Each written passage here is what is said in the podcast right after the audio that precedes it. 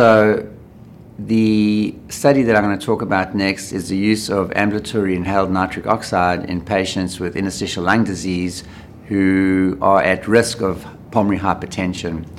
This is a study that I'm privileged to be the principal investigator of, and the initial results from the first cohort were presented at the ATS this year in Dallas. Uh, the follow up data from cohort one, including more long-term uh, um, long-term therapy or extension therapy. So what the study looks at is specifically patients with various forms of interstitial lung disease, including uh, the various idiopathic interstitial pneumonias, chronic hypersensitivity pneumonitis, um, and looking at those who are on oxygen and then adding supplemental nitric oxide to these patients. The uh, potential value of nitric oxide is twofold. First of all, we know it's a therapy for pulmonary hypertension, and many of these patients, if they don't have pulmonary hypertension, are at risk of developing pulmonary hypertension or have exercise induced pulmonary hypertension. And a second avenue whereby this therapy might be beneficial to patients is by improving ventilation perfusion matching. So what we showed is that for the for the patients treated with ambulatory nitric oxide, and this was um, a double-blind randomized clinical control study. I think we in the first cohort we had around 41 patients, and what we showed was um, an interesting endpoint that we used, and that's actigraphy.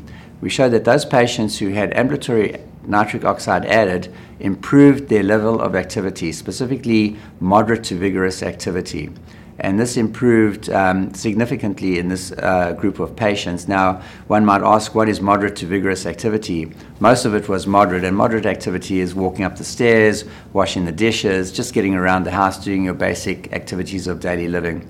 So there was a signal there, as well as overall activity uh, improved or was better than the placebo arm in patients who received ambulatory nitric oxide.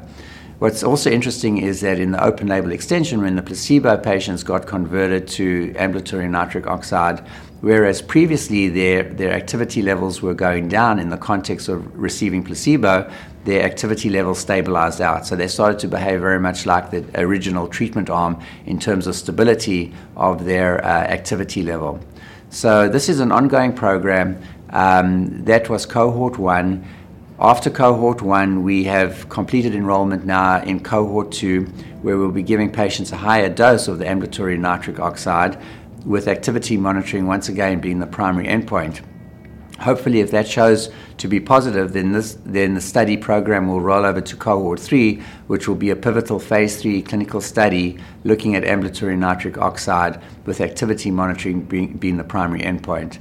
I think this uh, is a very uh, novel study from the standpoint that the FDA has also agreed that activity monitoring can be the primary endpoint and recognizes that this is a very good reflection, a very patient uh, centric uh, endpoint. So hopefully we will get some exciting results from this and have something in addition to offer patients who have more advanced interstitial lung disease.